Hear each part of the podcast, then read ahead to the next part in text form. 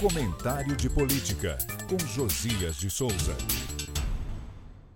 Há 10 dias do segundo turno da eleição, o Datafolha sinalizou um acirramento da disputa presidencial.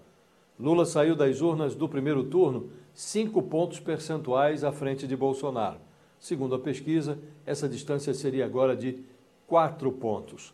Pela primeira vez, o Instituto coloca os dois candidatos no limite da margem de um empate técnico.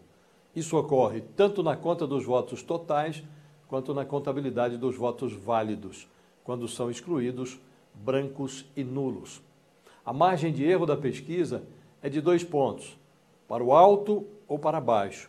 Numa situação hipotética em que Lula estivesse no piso da margem de erro e Bolsonaro no teto, os dois estariam empatados. Quando o encontro estatístico ocorre dessa maneira, nos extremos do intervalo de segurança da pesquisa, o Datafolha considera que o empate é menos provável, embora seja uma hipótese possível. Nenhum rigor técnico foi capaz de inibir a celebração da cúpula da campanha de Bolsonaro, pois a tendência de estreitamento da distância já vinha sendo esboçada nas sondagens de outros institutos. No Datafolha, dois dados piscam no painel de controle do Comitê de Lula como sinais de alerta. No intervalo de cinco dias, a vantagem de Bolsonaro na estratégica região sudeste, a mais populosa do país, subiu de 4 para 7 pontos.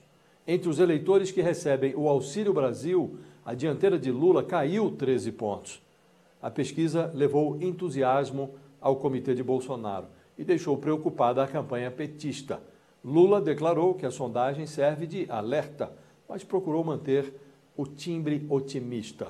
Acho impossível que ele, Bolsonaro, tire a diferença em uma semana. Segundo o Datafolha, 94% dos eleitores declaram ter certeza do voto. Outros 6% dizem que podem mudar de opinião. A posição dos indecisos e a taxa de abstenção serão determinantes na definição do resultado de uma das mais renhidas eleições da história.